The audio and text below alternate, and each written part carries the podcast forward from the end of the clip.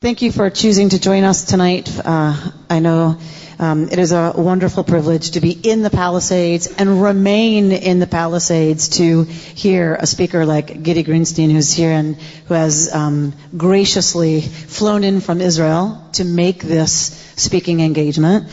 Um, so it is a huge, huge honor. Part of the reason for having it happen this week, our Israel Matters Committee has been very busy, um, as have as always around these and other uh, important issues. Uh, Rachel and Bruce Jeffer have been very, very busy putting together this evening, along with our committee. And so our Israel Matters Week is happening, um, of course, when it's an important time for Israel. If we're going to honor Israel truly, then we look to her calendar and her time. We live in two civilizations, said our founder Mordechai Kaplan. Uh, we live in firmly in the American civilization, and firmly we have the other foot planted in the uh, Israeli Jewish long history of a different calendar, a different way of looking at time and history. And so it is that Israel Matters Week uh, falls on. We placed it on the week of Yom HaZikaron and Yom HaAtzmaut, which of course come together because we are a both and people. We are not an either or people. And so before we can have a 4th of July kind of celebration as a people, which for us is Yom HaAtzmaut, Israeli Independence, Israel Independence Day, we have to have a day to acknowledge all that was lost, all that was sacrificed, all that was destroyed, all that fell, all that continues to be threatened, all that continues to be lost, to have the amazing place that we have in the Jewish homeland in the state of Israel. Uh, tomorrow is Yom HaZikaron. So this is Yom, Yom HaZikaron is today. Excellent. So, uh, so we're right on time. Not so used to being on time. Um, supposed to be again with the Shabbat thing, Avi. Okay, so it's good to know there was supposed to be. Okay, good. Jews, Jews, Jews, Jews in the calendar and the argument it should be, but it isn't because it's Shabbos, but really on another day, whatever. We are gathered to um, to engage deeply with uh, our love for Israel, her people, and all the ideals that she uh, represents for us, um, as well as I said to acknowledge um, with Yom HaZikaron those who fell. So there's not a more appropriate piece of music to open with than that of a young paratrooper who herself was freed from Nazi occupied territory and chose voluntarily to parachute back into Nazi territory in her 20s to free others, was captured and tortured, never giving up any information before her death, but managing to smuggle out these words Eli, Eli. Eli,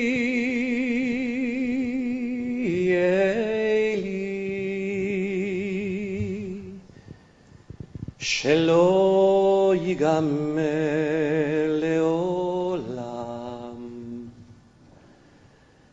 החול והים רשרו של המים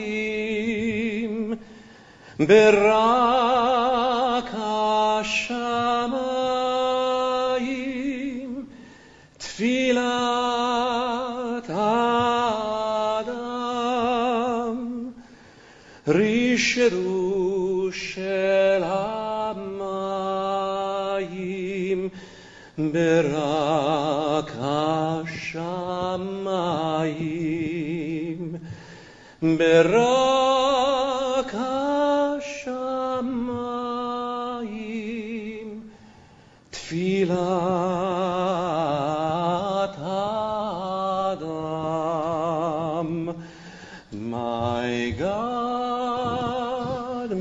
My God, I pray that these things never end. The sand and the sea, the rush of the waters, the crash of the heavens,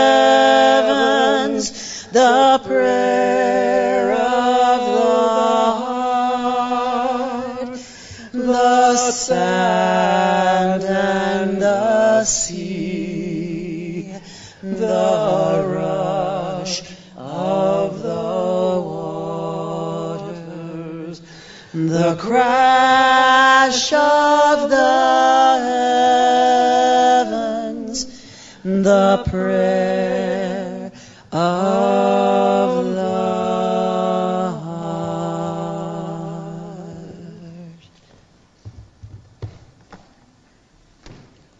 The words of Nathan Alterman, the silver platter. The lurid sky slowly pales over smoking borders. Heartsick, but still living, a people stand by to greet the uniqueness of the miracle. Readied, they wait beneath the moon, wrapped in awesome joy before the light. Then, soon, a girl and boy step forward and slowly walk before the waiting nation. In work garb and heavy shod, they climb in stillness. Wearing yet the dress of battle, the grime of aching day and fire-filled night. Unwashed, weary unto death, not knowing rest, but wearing youth like dewdrops in their hair. Silently the two approach and stand. Are they of the quick or of the dead? Through wondering tears the people stare. Who are you, the silent too. And they reply, We are the silver platter upon which the Jewish state was served to you. And speaking, fall in shadow at the nation's feet. Let the rest in Israel's chronicles be told. Everything we speak of tonight, we can do because of their sacrifice. Let Israel remember. יזכור ישראל, ויטבח בזרעו, ואבל על זיו העלומים, וחמדת הגבורה, וקדושת הרצון, ומסירות הנפש של הנספים במערכה הכבדה. יהיו חללי מערכות ישראל, עטורי הניצחון, חתומים בלב ישראל לדור ודור. May God remember the valiant men and women who braved mortal danger in the days of struggle prior to the establishment of the state of Israel and the soldiers who fell in the wars of Israel. May the people of Israel, may we cherish them in memory. Let them mourn the splendor of youth, the altruism of valor, the dedication of will, and the dignity of self-sacrifice which came to an end on the battlefield. May the loyal and courageous heroes of freedom and victory be sealed forever, the dor vador, within the hearts of all Israel in this generation and forevermore. As together we say, Amen. It is with great honor that I give you our speaker after Rachel. Thank you all for joining us this evening for what is part four of our Israel Matters speaker series. I hope that uh, some of you have been here for some of our past speakers. Um, we are honored and fortunate to have Gidi Grinstein here with us tonight, who not only flew all the way out from Israel today, but has to fly out again tonight. So we are thrilled that he is able to take this time to be with us. Um, Gidi is president of the Reut Institute, which he founded in 2004. Um, Reut's mission is to make a meaningful and indelibly Jewish contribution to the state of Israel and to people worldwide. They do this by identifying fundamental gaps in policy and strategy and then envisioning and implementing innovative solutions to solving these problems. Gidi is the author of Flexigidity, The Secret of Jewish Adaptability. He's also a founding member of the team that transformed the original idea of Birthright Israel into what is now the largest and most successful Jewish education program in the world.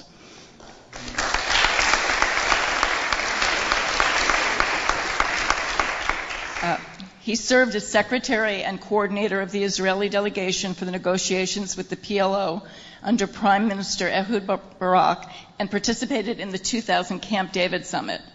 He's a graduate of the Tel Aviv University Schools of Law and Economics, as well as the Harvard Kennedy School of Government. Please join me in welcoming Gidi, um, who will tell us more about his groundbreaking work, and then at the end we're going to take some time for Q&A.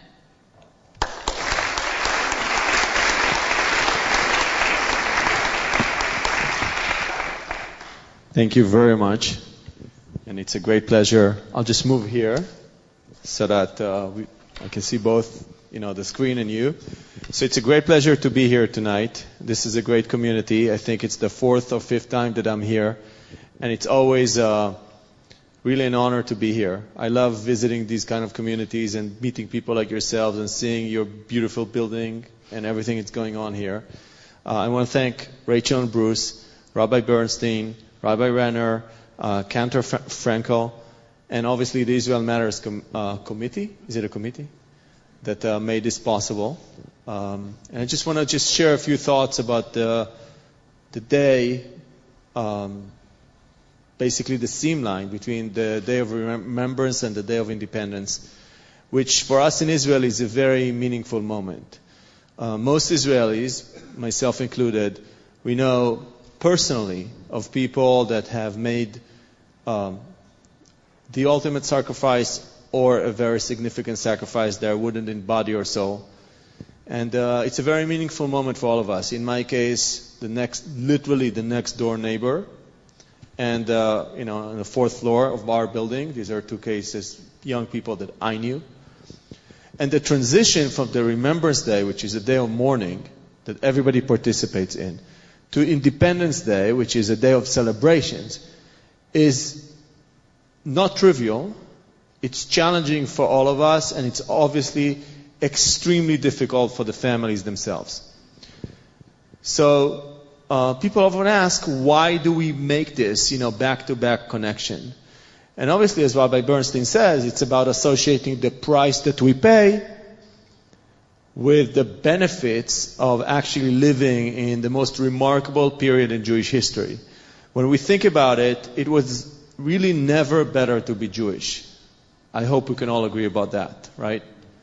Between what's going on in Israel and what's happening in the United States and America and all over the world, um, it, it's really the most remarkable period for us as a people in terms of our influence and affluence and security and so on. So there is this immediate association between price and benefit. But it's also what makes the price worthwhile is because, um, and the sacrifice is because we are here to serve an amazing cause. And the cause that the state of Israel was created to serve is not only to create a safe haven for Jews, and a place where Jews could realize their right of self-determination. But it's also about our mission to create a model society that will be a light unto the nations. And this is like a north star and an horizon for us. And it guides us and it drives many of us in the way we think about the future of Israel. But for me, most Israelis sort of speak about the connection between Memorial Day and Independence Day. But for me, the period that begins in Pesach and ends in Shavuot is really the whole period from Pesach to Shavuot gives an even more meaningful context. Because the story, as you know, the story of Pesach is we come out of Egypt, we, we, we embarked on a journey from slavery to freedom, from Egypt to the promised land. Egypt was then, just like the United States of America, the great empire of the time, most prosperous and so on. And literally, you know, in the seven weeks from the greatest miracle in our history to, uh, you know, to getting, receiving the Torah on Mount Sinai, the people get confused and they build a golden calf and they lose confidence and they want to go back to Egypt. So there are a lot, there's a lot of anxiety in the transition to the promised land. And beyond that, there is this moment when we get the Torah, right? And the Torah is there. We receive it on Mount Sinai. And since then, and obviously this is very broad brushstrokes, and certainly for the last 2,000 years, we're in the process of interpreting the Torah and making it relevant to our lives. And that process is an ongoing process. But what is so special about this is that this text makes us inherently unique. What Lord Rabbi Jonathan Sacks says, we are in a permanent condition of otherness. And that condition of otherness is the source of a lot of our problems, but it's also the source of our position of permanent leadership in humanity. Because if you're different, an essential condition for leadership is being other and being different. And for me, which is what we're going to speak about today, Israel has inherited that DNA, and it is our responsibility in Israel to interpret what does it mean to be the model society of the 21st century, not just for us, but for the whole world. And I believe that there are certain areas where we can make a difference that will echo around the world, punching way above our weight in terms of our contribution to humanity and our influence on humanity in the coming decades. So tonight, I'd like to focus on that. Exactly as mentioned here, the challenges, the opportunities, and some of the new frontiers that we need to deal with, you know, in Israel. Actually, all together. So, uh, what we'll do in the next few minutes is I'll share a few thoughts about this topic, and then we can have a conversation. Um, so, first of all, is it working? Great. So, um, as was mentioned earlier, in 2004, actually a few years before, I was privileged to serve in the Israeli government as the coordinator of the Israeli delegation for the negotiations with the PLO. That's a long story in and of itself. Uh, the most dramatic moment of that period was uh, the Camp David summit in 2000. But for me, the takeaway from that period had less to do with the peace process and more with the incapacity of government to deal with some of the most important challenges that face our society. So based on that experience, I set out to, to create a group of people that will specialize in dealing with the most pressing challenges that face Israeli society. That group of people is right here. That's what we look like as a team, and it's called the Reut Group. And basically what we do um, is we create very innovative models to tackle some of the biggest challenges that face our society and the Jewish people. And we do so by combining research and strategy, design and technology, and whatever the ideas that we create, we then pilot and test in order to create models that could be scaled. Okay, so this whole process of diagnostics, creating a vision, a strategy to realize the vision, piloting these ideas, extracting a model and scaling the model. That's what we do for a living. And we are doing it over and over again, each time taking one major challenge that faces our society, state of Israel, the Jewish people, and then working through it in a very systematic uh, uh, way.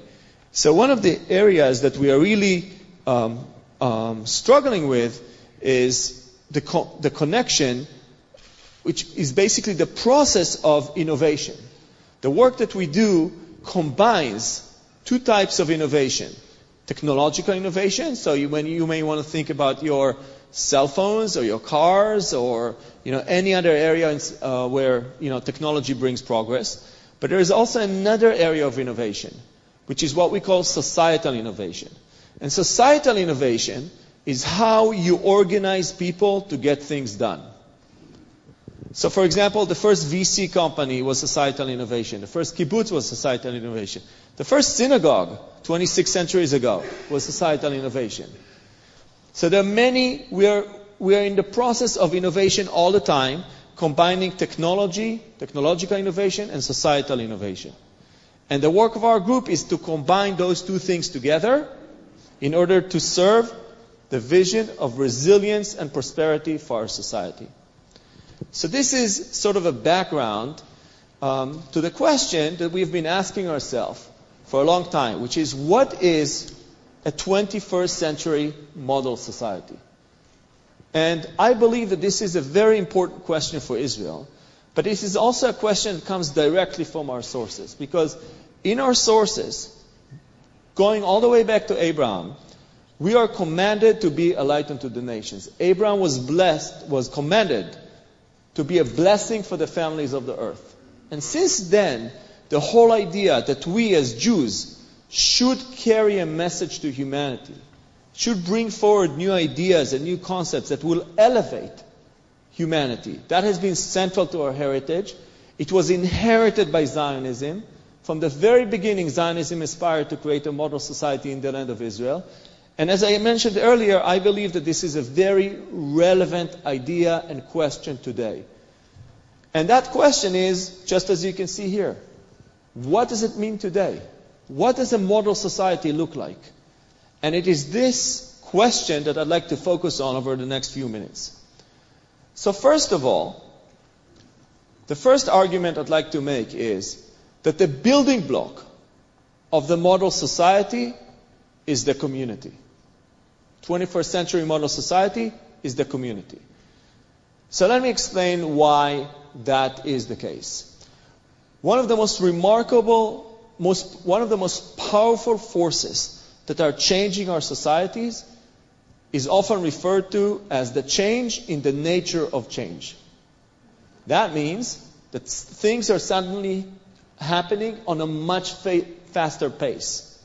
There is a, a, sense of a permanent revolution, technological change, with social change, with economic change, with political change, is disrupting our lives. Right? So there are two areas in our society that are, have a very hard time coping with that pace of change. The first is government. And government is very slow to respond through legislation and regulations and create, establishing standards and so on. And the second area of society that is struggling with the pace of change is households. So we're looking at dramatically rising vulnerability among households, middle class, lower middle class, and so on. In Israel, for example, over the last 25 years, the level of what is called vulnerability doubled. So what is vulnerability? Vulnerability is not poverty. Vulnerability are households where you may have double income. Both parents are working. But still, the family is barely making it. There's no savings. There's no pension. People don't, don't own their homes. And one single shock could take them, could disrupt them, possibly irreversibly. And this is not an Israeli phenomenon exclusively. Marco Rubio recently said 40% of Americans are one broken car away from poverty. So that disruption is affecting all developed nations. I'm not even talking about what's going on in developing nations. But let's just focus right now on Europe and North America and Israel and other countries. There is a major disruption in society. People are losing their confidence. They're losing their security. They feel vulnerable. Suddenly, the pact that existed where, you know, if they get the education and they work hard, they will do okay, that's broken. Suddenly you can be, you can have a great job today and two or three years down the road you can be unemployed and five years down the road unemployable. So that disruption is very, very powerful.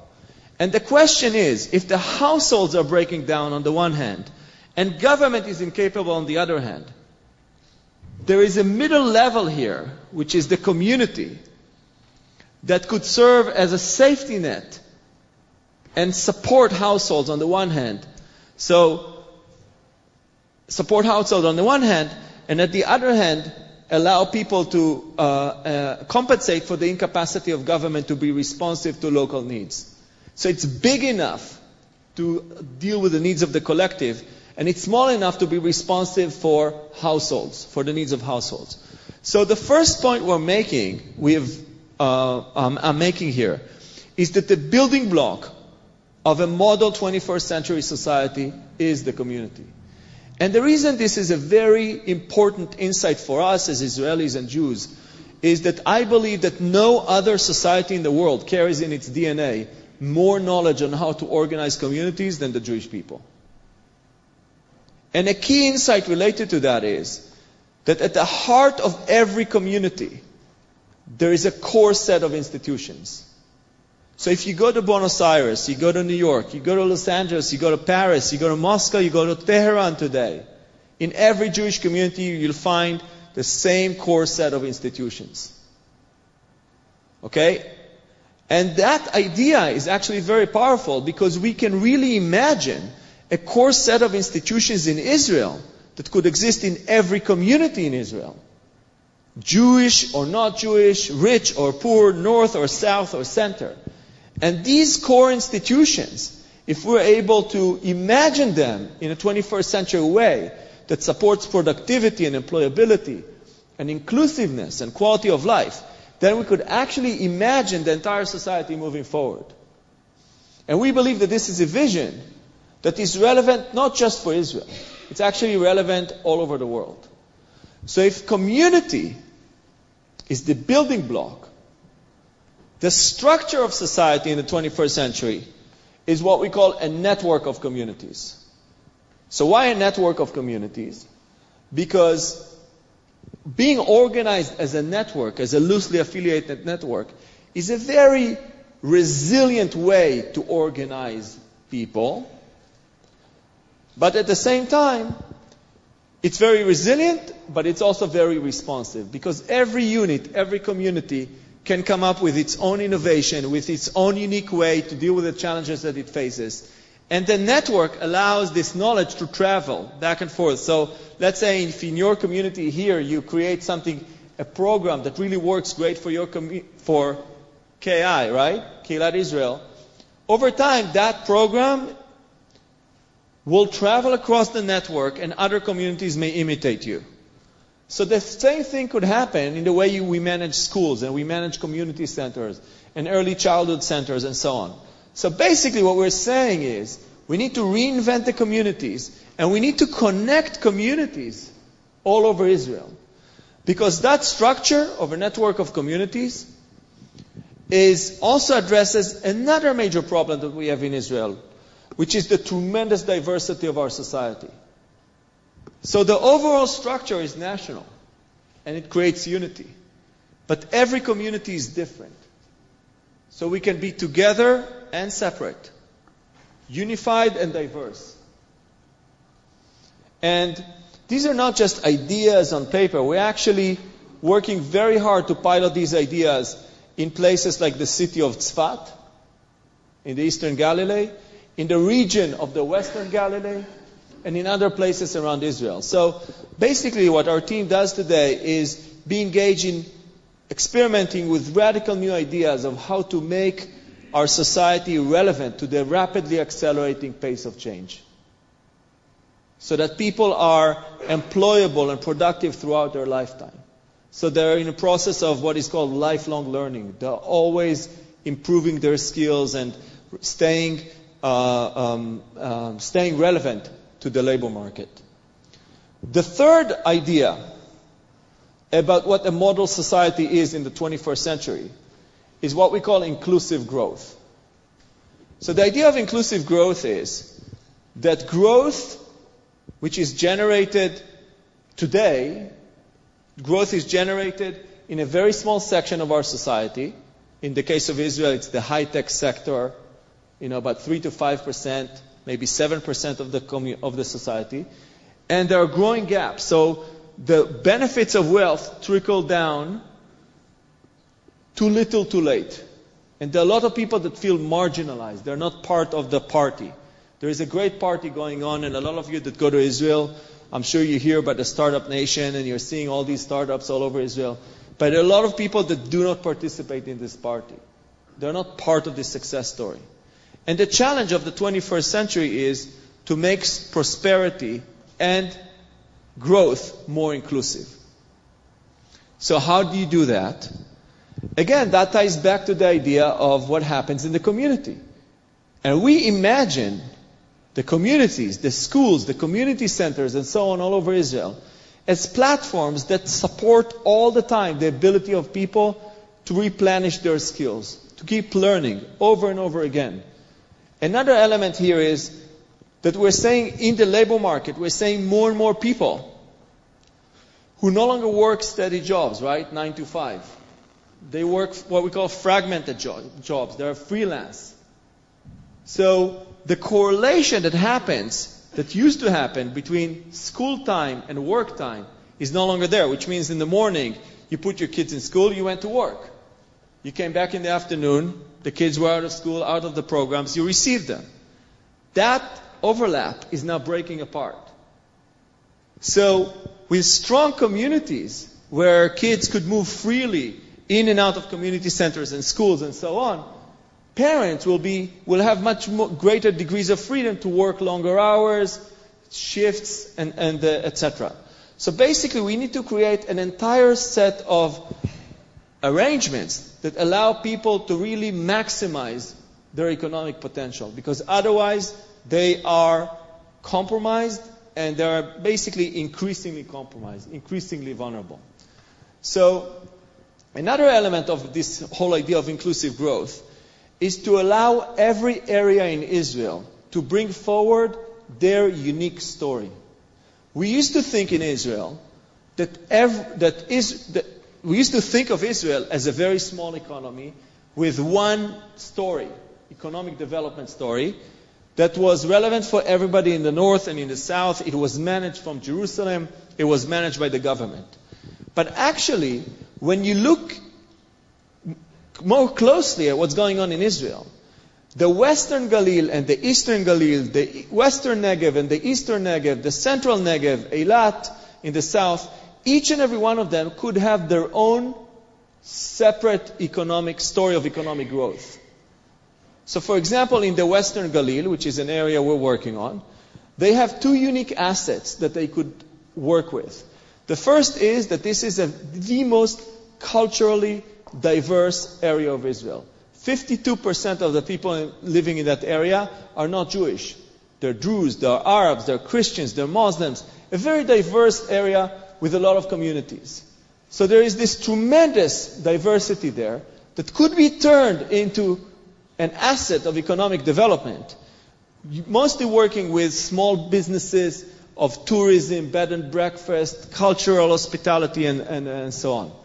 The second thing that is unique to that area is that this is an area that is a world leader in, in, the, in industry related to the use of metal.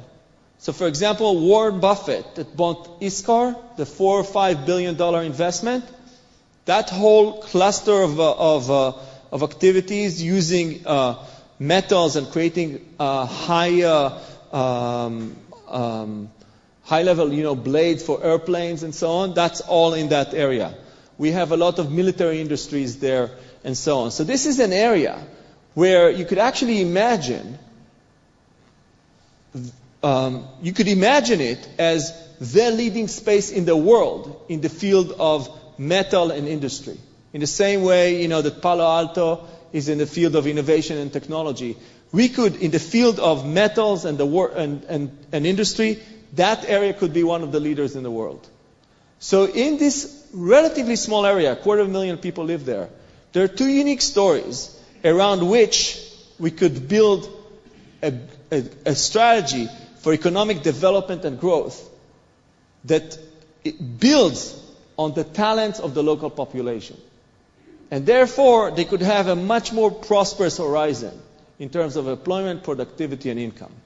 So the third big idea, if you think about it, for a model society is, so the three ideas of, of, of a model society is, first of all, basic unit is the community, being organized as a network of communities, and really figuring out the challenge of inclusive prosperity. And then comes the fourth element, which is actually making a difference for the world. Because it's great that we would be that we would be able to figure out you know how to organize people and how to make sure that uh, most people are included and everybody benefits from prosperity these are tremendous challenges and to the extent that we could actually achieve them it would be really impressive. And people will come from all over the world to learn about our experiences and, uh, and the progress that we have made. But there is also another element which is we have to be able to make a contribution to humanity. Now for many many centuries Jews contributed to our humanity qualitatively through the ideas that we have created. The idea of the Shabbat, social justice, human rights, international law. These are all Jewish ideas that were eventually spread all over the world. But today, and moving forward, for the first time in our history, we are also in a position to make a contribution to the world quantitatively. We are actually in a position where the Israel and the Jewish people could move the needle on global issues. And that's a real first in our history. So in this case, I want to tell you the story of a project called TOM. TOM stands for Tikkun Olam Makers, which is a project that we are also running in our, um, in our institute. But it is inspired by a vision that together we can improve the lives of a quarter of a billion people within a decade and get the credit for it. So let me say a few Good words luck about with that, what. Good luck with getting the credit. Well, that's whole strategy about getting the credit. So basically, we want to get to a quarter of a billion people. By the way, we also want a million Israelis to benefit for it within the next decade. So these are very, very ambitious numbers. And this whole story about Tom actually deals with what we call neglected problems. Okay, so a neglected problem is a problem that has no market solution and no government solution. In this case, this woman that you're seeing here, her name is Kim, she's an American. She was born with no hands, as you can see, no hands, and no legs. Okay, so she's like a quadri amputee. The thing is that there are so few individuals like Kim in the world that no company would ever focus on her needs to create affordable solutions for her. And she's such a rare case that even government won't focus on her needs. So her problem is neglected. Okay? And there are many, many people around the world that suffer from neglected problems. And it's not that their problems don't have a solution. It's just that the incentive system in the markets is such that these solutions are never created. And these people are never seen. Right? Now, in some cases, there could be a solution, but it's very expensive. So the price point actually excludes a lot of people that cannot afford a solution. So all of these people come together in our work, in our book, within a community that suffers from what we call neglected problems. And what we know is that if you focus, if you expose the need and you focus the talent, a lot of times you have an easy, relatively easy solution which could be made extremely affordable. So for us, tackling these problems is about tikkun olam. But it's also about the vision of a model society where no one is left behind. It's a model society where the benefits of innovation are trickling to everybody. So it's about a global vision, it's about a social vision, but it's also about making Israel the leading country in the world in dealing with the challenges of people at the bottom of the pyramid. And by the way, I also believe it's going to be great business for Israel. A lot of jobs and a lot of innovation and ultimately also a lot of investment. Because trillions of dollars are going to be invested by humanity in the needs of people at the bottom of the pyramid. And I believe that we have a tremendous opportunity to become the leading place in the world in dealing with these challenges. So the way we deal in this project called Tom with the needs of Kim is once we understand the need, we create a team of people. These are the people that you see here. That could be engineers, programmers, product designers, and so on. And they work together with her, with Kim, in creating a solution, a specific solution to her specific problem. The trick is, as I will explain in a moment, that that solution will then be made globally available and accessible. So if we solved her problem, we actually solved everybody else's problem in the world that is similar to hers. So, um, but in order to create these solutions, you need equipment. And this, assembling this equipment is expensive. So if we go through the effort of assembling basically a workshop to create a solution for Kim, we can actually, on that occasion, solve many other problems as well. So these processes are called makeathons. Okay? Marathons of making, of making solutions. And the name of the project is TOM, Tikkun Olam Makers, because we make solutions.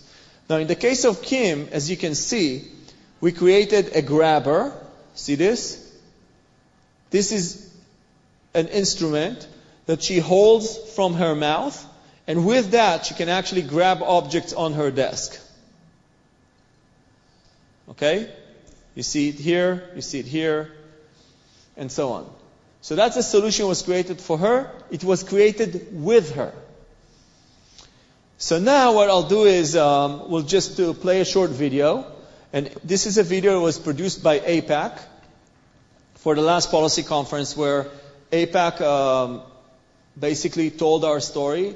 It was shown in the plenary. Um, the movie actually speaks for itself. But then afterwards I'll say a few words and, uh, and bring it all back together.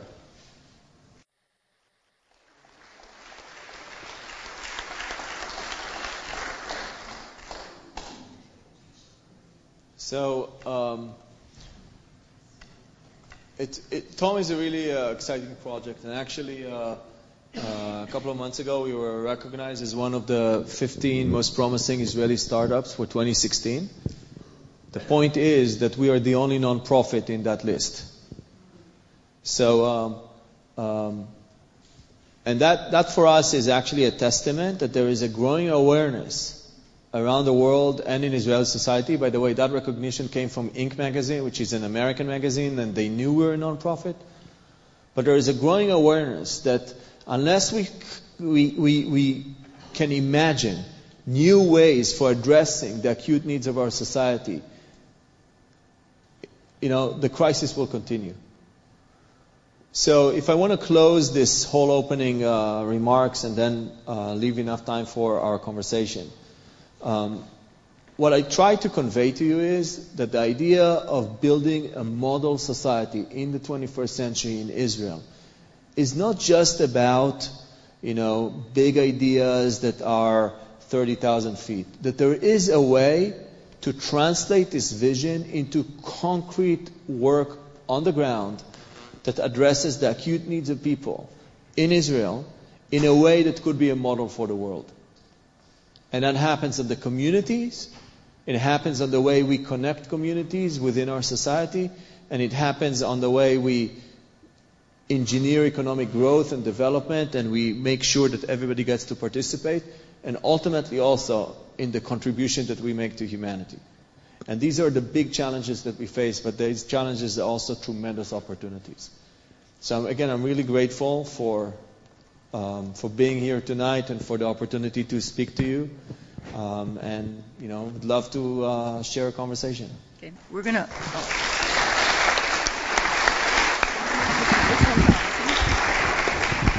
We're going to open it up for Q&A. Um, the one thing that I would ask is, um, so that we have time for everyone who wants to ask a question to ask that question.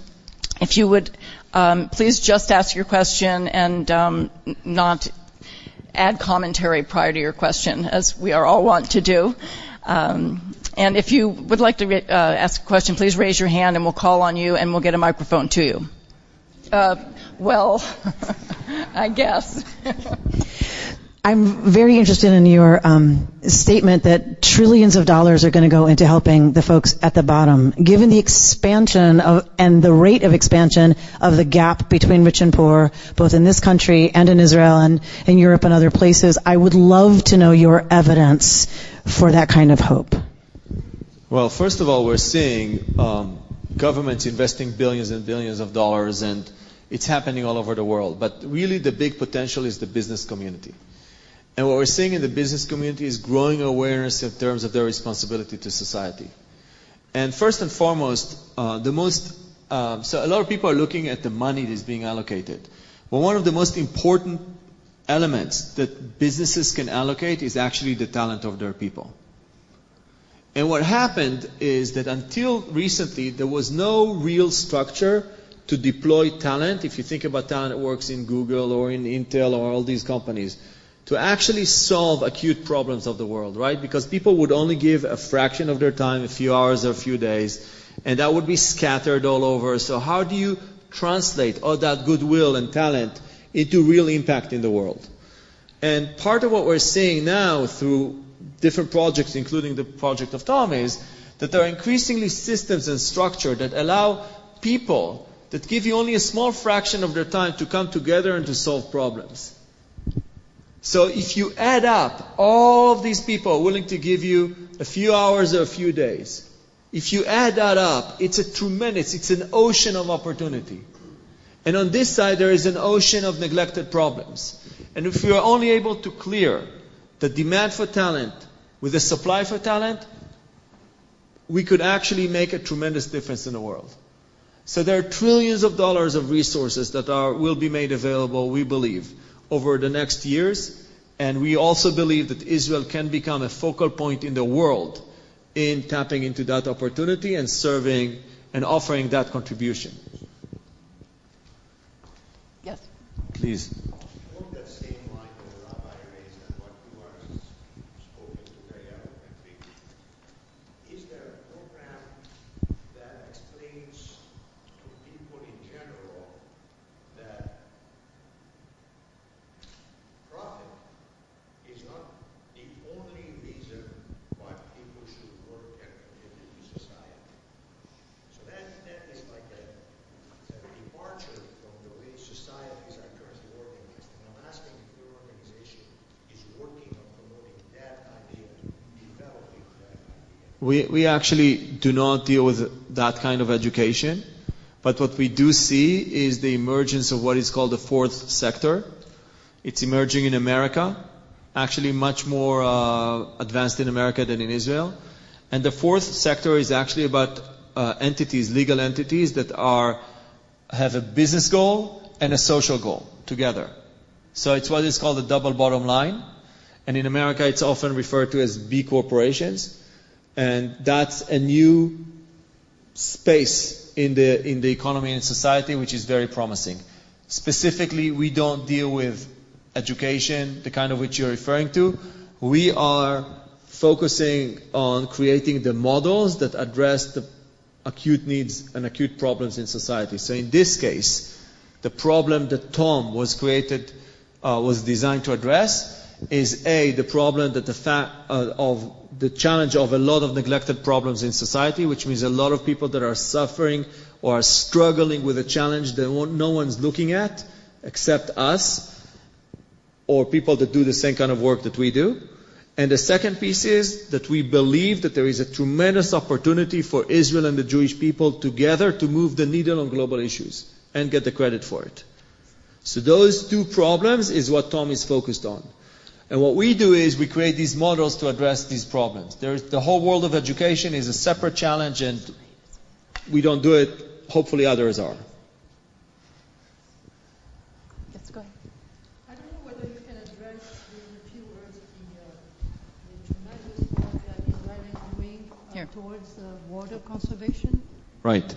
So um, the the question was about water conservation. As I mentioned uh, earlier, um, actually in a little bit of a greater detail between 2010 and 2012, we had a whole team that was looking on how Israel and the Jewish people together could make this very big difference to humanity that I was mentioning earlier. Our goal was to improve the lives of a quarter billion people.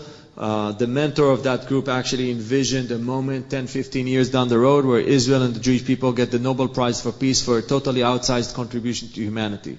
The question is, how do you get there? So we created a number of, we identified a number of principles that will help us get to that, achieve that very ambitious goal. And then we were looking at strategies how to implement it. So one strategy was to take the whole spirit of Startup Nation and entrepreneurship and deploy it to deal with social problems, which is Tom that you saw here. The second big idea was to take an area where Israel has done extremely well, model it, and scale it all over the world. And after, you know, exploring a lot of ideas, we concluded that the one area where Israel has done exceptionally well, where there are hundreds of millions of people that are suffering, is life in arid areas. So it's not just water technologies and every, and that kind of, it's the whole philosophy that has been created in the northern Negev about life in arid areas. It's about agriculture. It's about the way you use water and you find water and how you build communities and, and uh, you know, solar energy and so on. And there are, as I mentioned, many, many millions of people, many of them, by the way, are Arabs and Muslims that live in arid areas, and the work that we have done could be tremendously worthwhile for them. Um, what ended up happening for, in our case is that our partners, we were, we, we had a, uh, another organization was partnering with us. They took that challenge and started working on it. But eventually, a person by the name of Yossi Siegel, Seth Siegel, wrote this book, um, "Let There Be Water," and he's basically leading the charge. But in terms of publicizing the prophecy, right? But in terms of the real work, there are a lot of companies like Netafim and Mia and other companies. These are Israeli technologies that are spreading all over the world uh, in the field of using uh, water, creating water, recycling water, and so on. So this is really an area where the, the contribution to humanity could be tremendous. We identified it, but we ended up going in a different path, which is the path of Tom that you just saw. Yes. So I wanted to ask a question about um, the societal challenge of multiculturalism and diversity, which you alluded to. Um, you know, in Israel, you know, it started off as Zionist dream, brought in peoples from all over the world, and it became Israeli. There was one nation. In the United States, in a similar fashion, at a different time, it was E pluribus unum. We had immigrants come from all over the world, and the idea was from many came one. And that was that was a way of life in America, and that was a way of life in Israel. And in both countries, that's really being changed by the complexities of the current people. And diversity and multiculturalism can be a challenge, but it can also create a lot of problems. So the question is really, um, how does multiculturalism and diversity work within the context of your building communities in these multiple communities? And is it a problem or is it an opportunity? Right. So we see it both as a challenge and an opportunity. Um, the opportunity is that this diversity um, brings a lot of new ideas and new thinking and new ways of, uh, of uh, you know, organizing people in society. Um, and I think it actually makes our society richer and more interesting. Specifically, I tell you that in the area of the Western Galil, where we've been working for the last three years in trying to put this whole area on a path of development. This is the northwest corner of Israel. Um, all of Israel is ranked, all of cities and communities and areas in Israel are ranked from 1 to 10 in terms of their level of development. Obviously, if you're above 5, if you're 6, 7, 8, or 9, you're an engine of growth. If you're under 5, you're actually sub-average. This is an area ranked 4, and our vision is that it becomes 6 or 7, which means it becomes a growth engine. What is so interesting about this area, as I mentioned, is it's a very, very diverse area. 52% of that area is not Jewish. It is actually, when you think about it, an extension of what Lebanon used to be until the Civil War. Until the Civil War in 1976, Lebanon used to be highly diverse in terms of Christians and Muslims and Druze and Arabs, etc. That diversity actually extended the international borderline is random. It was created between the French and the British. But that population diversity extended into Israel. And it still exists in Israel today, although it's been disrupted dramatically in other, in other places. So that level of coexistence that exists in Israel does not exist today in Lebanon and in many, um, and certainly not in other places in the Middle East. Actually, in Israel, it's the only Christian community in the Middle East that is growing today. Um, and what is so unique about the work we're doing in the Western Galil is that after we brought together leaders of all communities to think together about the economic future of the region, and we asked them to highlight what is unique about the region that could be turned into an engine of growth, they determined together that their diversity is an asset. So this is the only case that we're aware of in Israel where Jews and Arabs together determined that their diversity is actually an asset of growth. But when you think about it, it could also be the story of Israel. Israel is very diverse among Jews, and it's 20% non-Jewish. So there is a lot of opportunity for us to do work. Now, obviously, there are other forces in society that are exclusive, and you know, they they have a different vision, which is not about collaboration. It's not about coexistence. But in every society, there is this tension, and the role of the people we work with, and the mission of the people we work with, is actually to shape a future where that diversity is an asset. And it's basically up to us. And I think we can make it happen. Other societies that didn't get it right actually imploded into civil war, into tensions, into violence. So we better succeed because if we don't, if we do, it's a future of prosperity and coexistence, and if we don't, it's actually a very grim reality. And people, I believe, understand it in many areas. And in the Western Galil, they deeply understand it. Bernie? Who owns the intellectual property that's created Mm-hmm. in Tom? in Tom. So the whole idea is we're trying to create extremely affordable solutions to neglected problems. So the point of departure is that there is no market, right, that, that justifies for companies to come in and create the solutions. So the way we bring down the price is number one, we don't pay for talent. Everybody is a volunteer. Number two, we challenge people to decrease the price, to create a, tech- a technological solution that is very, very uh, cheap, sometimes cost zero. And third, there's no intellectual property. So it's all open source. So the way it goes is, we, as I said, we issue a call for needs. A lot of people with disabilities or elderly and so on, they come forward and they say, I have a need, I'd like that need to be solved. There's no market solution to my need. We choose those needs that could have a technological solution. We then issue a call for talent. So around every need, around Kim, for example, there's now a team of engineers and programmers and so on to, to work to solve her need. This work, that solution is what is called open source. No one owns the intellectual property. Once we have the prototype, we invite another group to take the prototype to turn it into a product. That takes a few months. So if the first process, the breakthrough moment, takes three days, then it takes a few months to go from prototype to product. Once we have the product, the whole what is called spec, which means all the information about the product, all the drawings, everything, is going to be put in a mar- what we call a marketplace, which is like a big website. If you can imagine an app store of products that are basically for free for all these neglected problems. So the group, uh, the company helping us create this, this marketplace is Google together with eBay. Once we have this marketplace, anybody anywhere around the world can download the product and use it. Now, you say, how does an old person, man or woman, down the street, download the product and use it? Right? There is still a distribution challenge, which we plan on tackling in 2017 and 2018. But our big idea is that every school today, or most schools, are expected to do community service. And many of these schools are building these laboratories with 3D printers and so on that are basically totally underused. So the idea is that students, juniors and seniors in high school and also in colleges, but also people that have already retired, right? They will take responsibility for downloading these products, customizing them, and delivering them within the community. So basically, the distribution system are schools and community centers all over the world.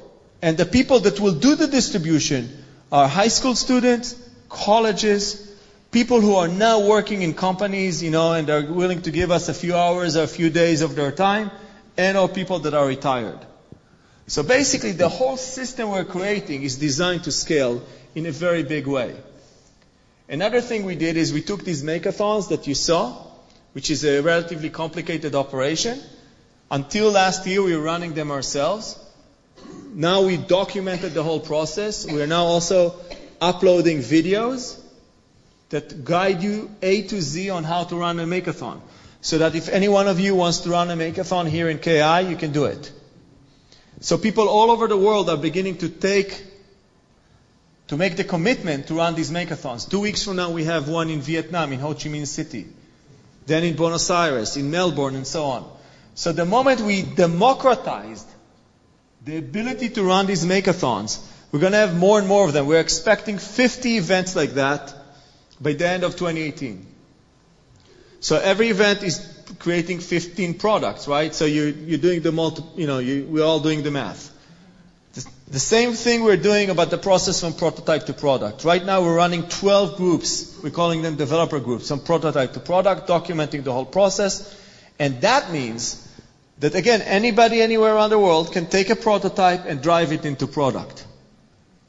And because it's open source, you can create the breakthrough idea here, and a group in Brazil can take your idea and turn it into product. And a group in Australia can then add another feature. So then all of this goes up to the website, and then there is the distribution. And we believe we can get to millions and millions of people within the next, you know, few years. Because we're actually building the capacity to scale on all elements of that project. Yes. So people are downloading this from Amazon and Google, and that's the name they see. How is Israel getting the credit? They're going to see the name Tom. Tikkun Olam Makers.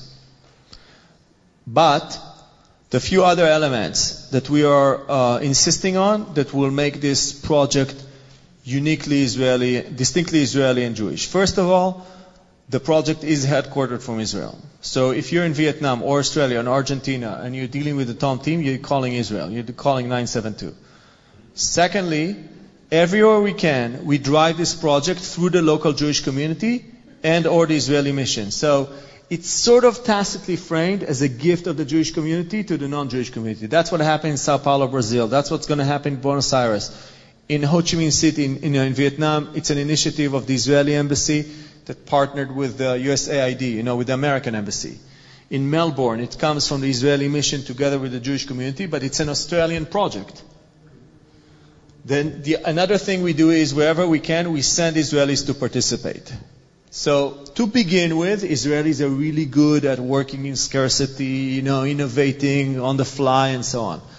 But when you send in people who are already experienced Tom participants, very quickly they rise to lead the local teams. So what happened is in the Bay Area Makeathon, um, we had basically an Israeli in every team, and in most of these teams, the Israelis ended up being um, the most, uh, the, the, leading people on that enterprise, you know, on in, in those teams. Um, so that's another element. And the last thing is that we plan on having an annual event in Israel, which is the only global event. So, for example, in Ho Chi Minh City, it's an event for Vietnam. In Buenos Aires, for Argentina. The annual event in Israel will be global. By the way, I actually neglected to mention Doris Schwartz here, who runs American Friends of Reut.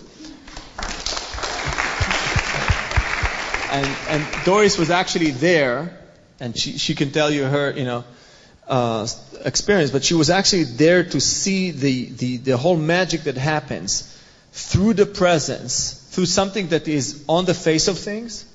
Let me show you. See, there's nothing Israeli in the title, Bay Area Makeathon, right? It looks like a Bay Area event. But when you were there, you felt the Israeliness in the room. It was very evident it came from Israel. And that's what we're doing all over. So we're not like pushing the blue and white flag in the face of people, but anybody involved understands where it's coming from. And that's the idea. We, we have time for maybe one more question. Yes? You said that every Jewish community has four institutions that you can find anywhere in the world. I wonder if you would address what those are and then how you have used that in the pilot program you're doing in the North Galilee. Okay, so first of all, I, I don't think I said four, I said core. Core. But still, still let me mention them. First of all, in every Jewish community, there is a committee of the community. Va'ad Kehilla. Here you call it federation. Right? In Argentina, it's called AMIA. In France, it's called CRIF. In Britain, it's called the Board of Deputies. There are always synagogues. There are always schools. There's always a fund of the community to take care of collective needs. There's always a Chevra Kadisha, right, to take care of burial. There are key functions that exist in every community. So basically, there is commonality among all Jewish communities, although no two Jewish communities are alike. So that sort of tension between the core set of institutions, which is unified, and the freedom of every community to be different, that's what makes the Jewish, the worldwide web of Jewish communities so agile and flexible and evolving. The way what we did with this idea is we ask ourselves, what is the list of core institutions in, that need to exist in every Israeli community, north or south, rich or poor, you know, Arab or Jewish? And the answer is, it's the school systems, it's early childhood systems, it's the community center, the matnasim, it's the youth movements, sports uh, teams and frameworks, the public parks, um, uh, the young adults, Merkazei Tzeirim in Hebrew, and the arts and culture.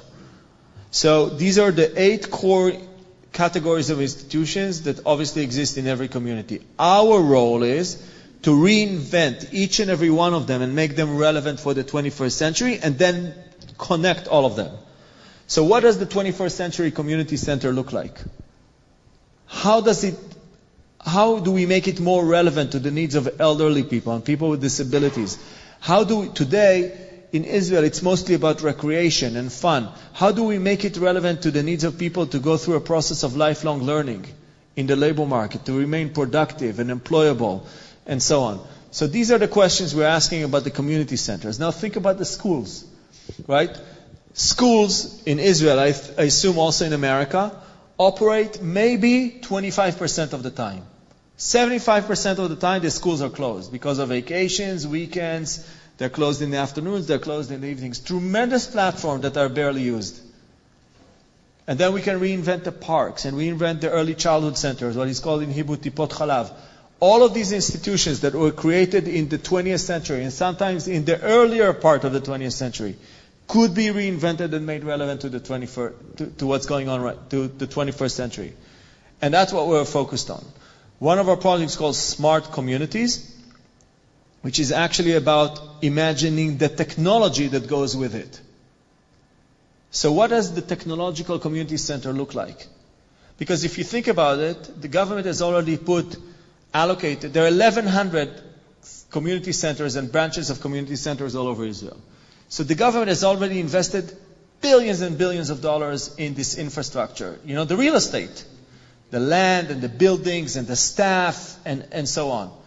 Now, with the right kind of technology, without technology, this community center may be relevant within one mile, half a mile. But with technology, it could be relevant within a mile and a half. That's, that's more than, you know, all of us know the math. It's more than three times.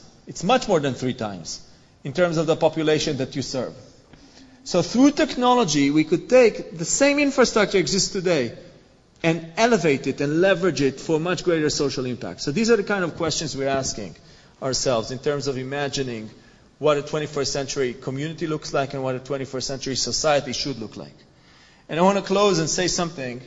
Yeah, we're, we're good. We're good. We're good? We're good. Oh, you want to? Okay.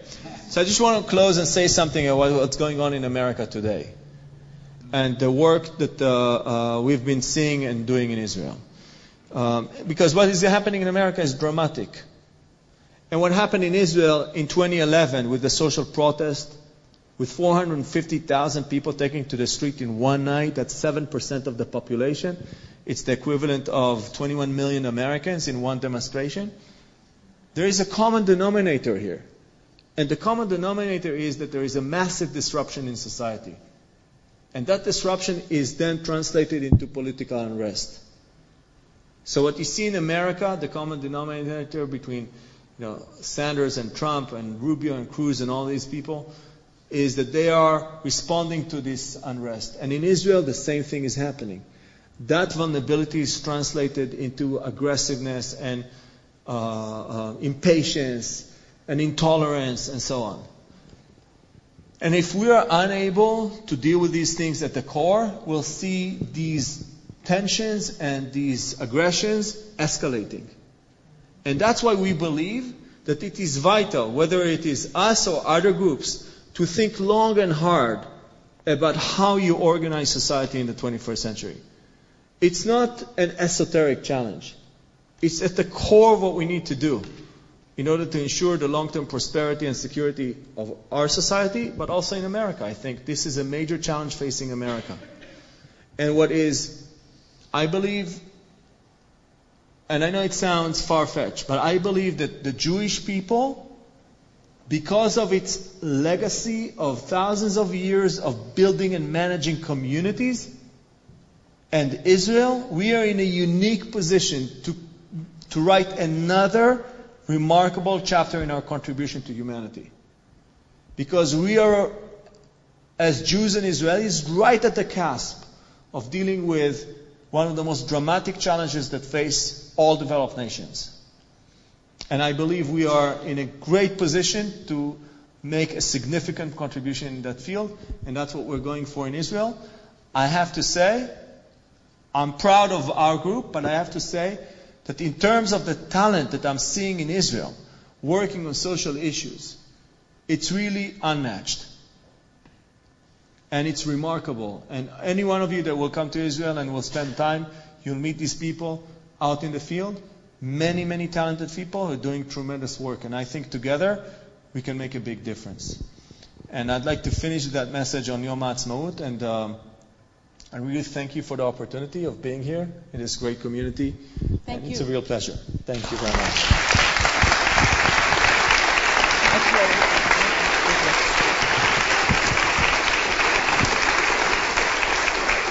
Will you, will, will you stay for cookies and coffee for a few minutes afterwards in case there's a few more questions? Okay, good. Um, thank you all for being here. Um, I just wanted to remind everybody that this Friday night we're going to continue the celebration of Israel with our Israeli Independence um, Shabbat, starting with the Tikkun Olam project at 5:45 uh, and dinner, uh, family dinner, Shabbat services, and then uh, Israelis dancing afterwards, and um, songs around the campfire with sh- s'mores. And um, so I hope that you'll all join us for that. If you are going to come to the dinner, please RSVP though, so that we make sure that we have enough food. And oh, And we have uh, Israel Matters programming continues throughout the year, of course, not just uh, this week. Uh, and coming in the fall uh, is the uh, much celebrated iEngage lecture and discussion series from Hartman, from the Hartman Institute. KI is going to uh, take on iEngage, and that's going to be happening Wednesdays in September, November, one in December, and one in January. So if you want more information, please let us know and sign up so we can have more discussion, a creative conversation about Israel. And before we go, I would like to uh, acknowledge and thank the Israel Matters Committee for all of the hard work this past year. If you'll stand, if you're here, if you'll stand up, if you're here, please. Your Israel Matters Committee hard at work for you.